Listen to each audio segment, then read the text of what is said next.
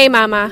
Are you stuck in the never ending cycle of overwhelm, constantly questioning your ability as a mom and searching for ways to not feel so alone? My name is Sydney Crowe, and I am the Mom Empowerment Coach. As a certified mindset and mental wellness coach, international best-selling co-author, and mama of two, I'm here to share my personal experience and connect with other moms to build a community and help you conquer the chaos one day at a time. So excited today that I have Riona here with me.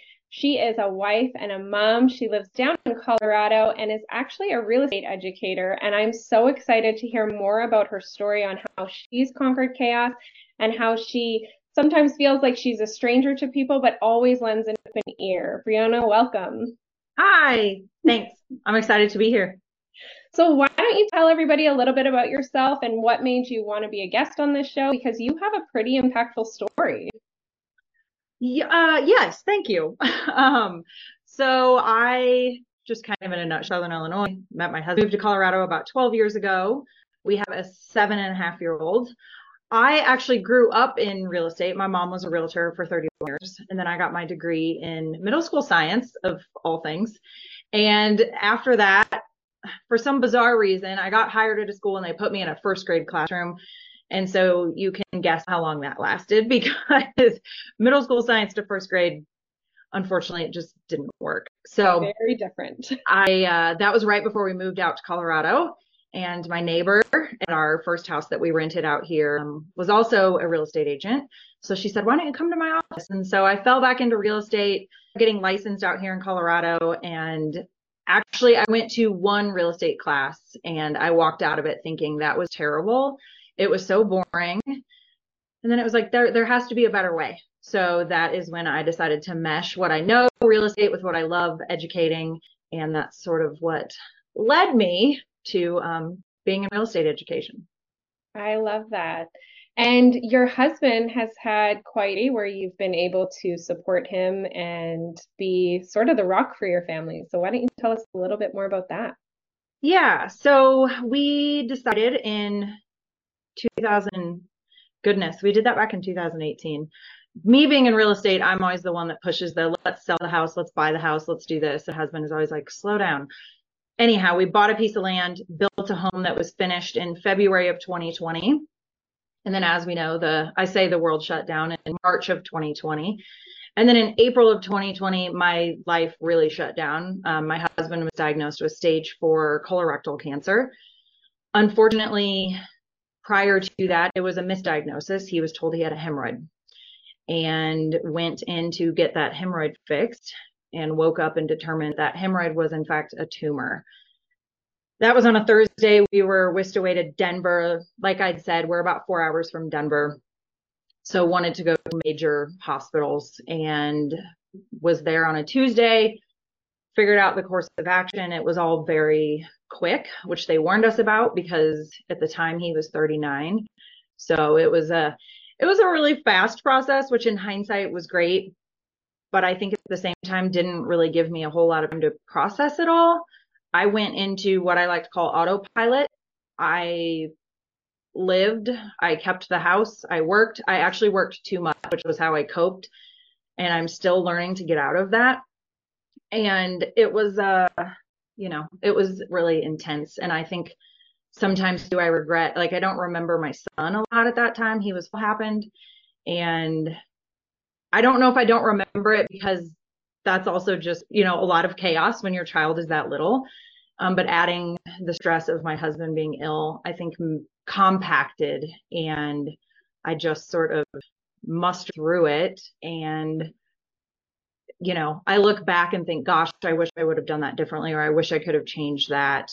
And that is why, and I know you kind of already said it at the intro, but I do, I'm open arms to anybody that is in this same situation, just trying to navigate and figure out how can I best do this and come out, you know, yes, I've gotten over it as far as coming out on the other side. And I have to be okay with how I handled it because that's what I did in the minute to survive. And that's what I can do. And I can't sit here and beat myself up about it. But unfortunately, some days that happens. The mindset piece is a really, I mean, it's, it can be really challenging right because we we go into that survivor mode and i think a lot of moms you know, there's various reasons why we get in that mode, but we always want to do more for other people. And yeah. like, I, I, mean, I have black spots in my brain too when I was in that in that survivor. I call it survivor mode, where you're literally just getting up and it's like every day is on repeat. You just need to get yeah. through the day and go to sleep and then get up and you do it all over again the next day. And so it's almost like your brain just has these black holes of memory. You said that you didn't like remember much of your son at that point because you literally were just, I have to pay bills. I have to make sure my husband's okay. My kid is fed. There's a roof over his head.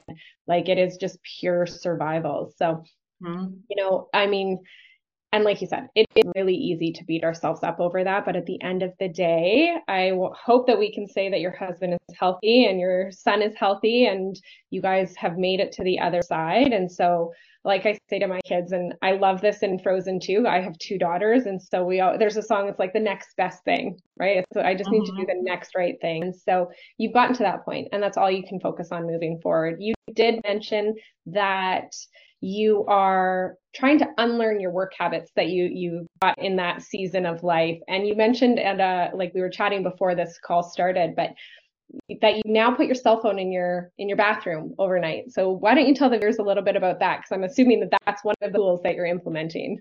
It is yes. And that is exactly, I, I did. I used work as a coping mechanism. And gratefully during that time um, the woman that watched our son was a retired nurse. So she was fabulous and it was comforting knowing that i could leave her at home watching my son while my husband was in the bedroom. And i knew that if he needed anything honestly she would have been better suited to help him anyway because i don't i don't do um trauma well or like situations where you have to act quickly. I go into like I freeze like animals play dead. That's what I do. Um I would leave her and I would go to the office. And I didn't even have to go to the office. Like I said, that was all during the other C word, COVID, which I don't like to say that word. I went to the office even though I didn't have to. I worked at a company. I was the only paid person. So I was in an office by myself, but I needed that I needed to get out of the house, but I found that I would go to the office and then I would come home. I would make sure everybody was fed. I would get back on my computer. I remember sitting and just refreshing my email, thinking, like, okay, well, someone's going to need me. There's going to be something I need to do. And I guess it's kind of a double edge because um, I have since left that company and I primarily work for myself. And so I think that's kind of what spawned that because I put so much energy into it. But at the same token, I sort of I had to battle because I was working, I mean, nights, weekends, which as entrepreneurs, we do that. but I found this like I I've got to and actually it was my therapist that recognized it and I knew it. I think I just needed someone to make me aware of like, Bree, you are you're killing yourself literally. You're overworking yourself. You need to take time. And I needed to take time to sort of accept, I guess I'll say, what was happening.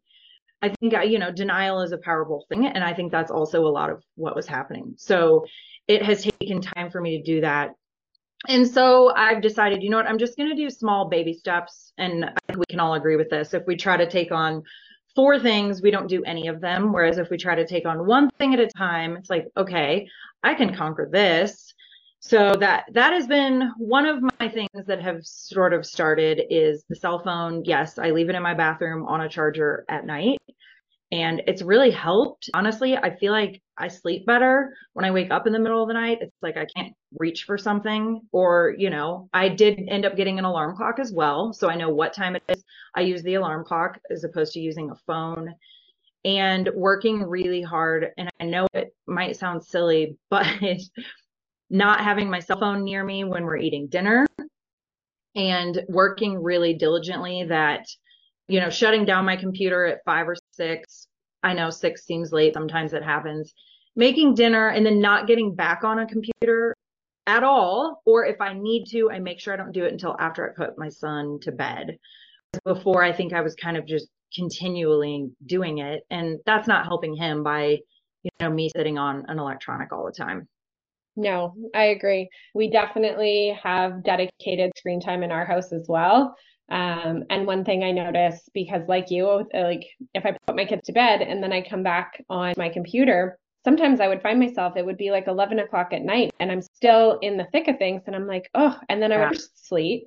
So now it's like when I put my kids to bed, unless there's something that's like really, really urgent and it's only going to take me a few minutes, then I'll hop back on. But I, I now have a, a no computer after bedtime. Like I just need time to mm-hmm. unwind and relax. And I've noticed that I'm sleeping a lot better because of it. Right. Like yeah. our brains aren't meant to be on 24 seven. We need time for, you know, all of that buildup and that rest. And yeah, so it's, it's great that you're doing that. I'm assuming that you're finding more balance between work and family and all of that. Um, you did touch on the fact that you see a therapist is that something that you're open to talking a little bit about?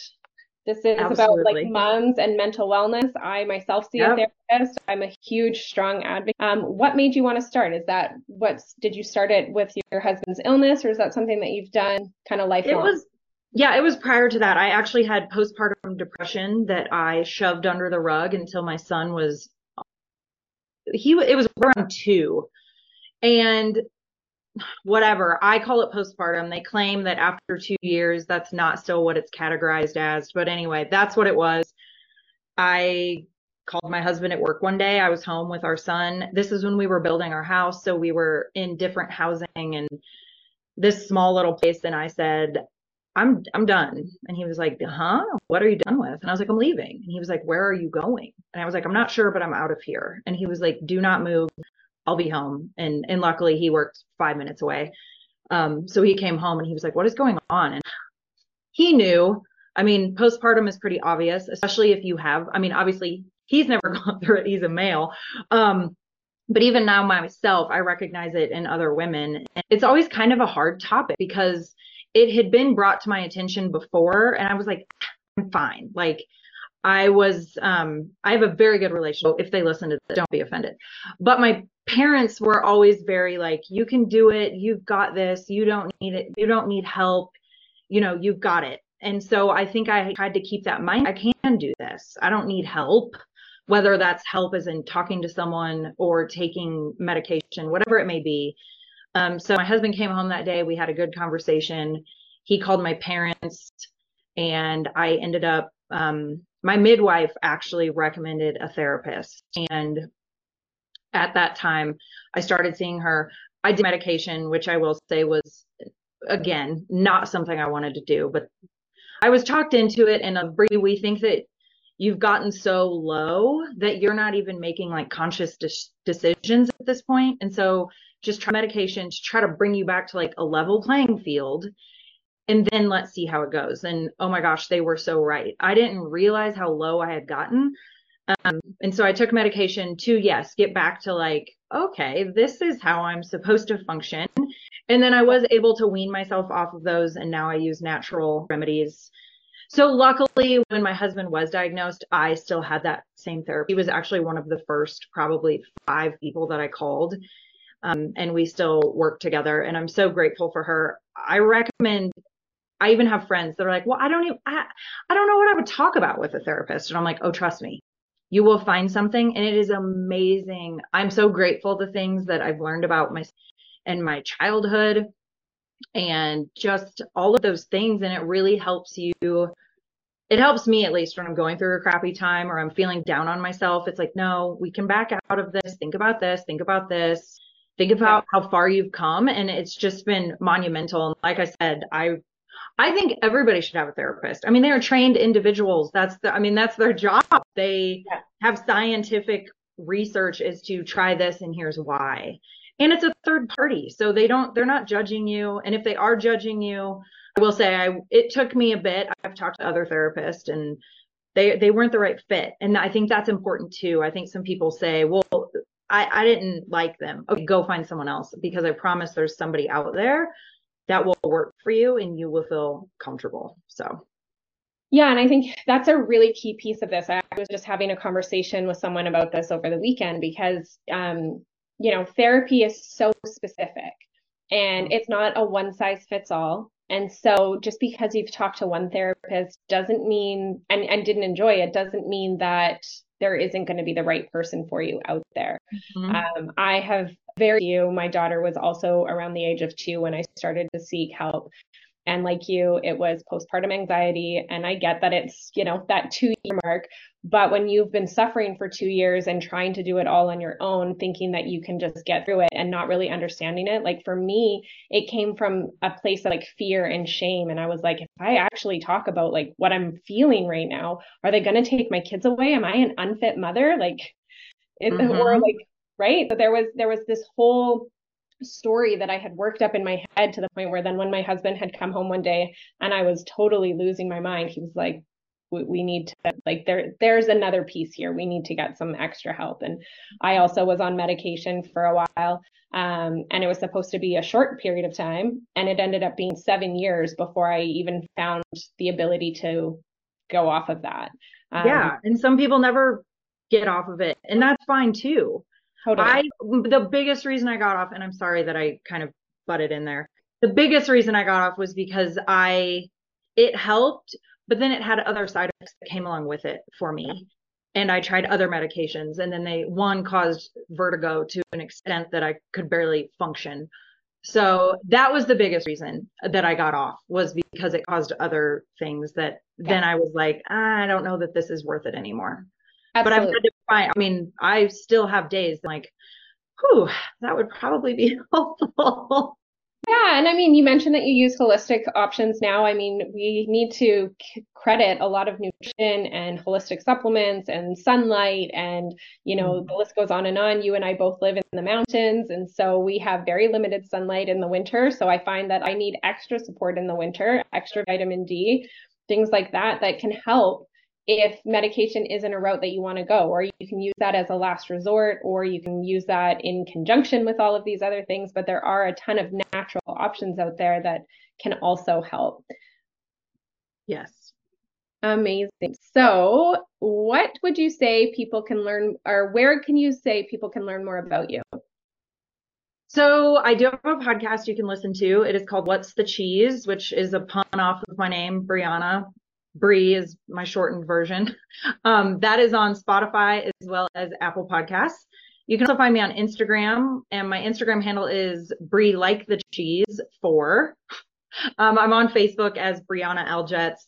And of course, to email me, which is Bree at BrieonnaAljets.com. And people are probably like, how the heck do I say that?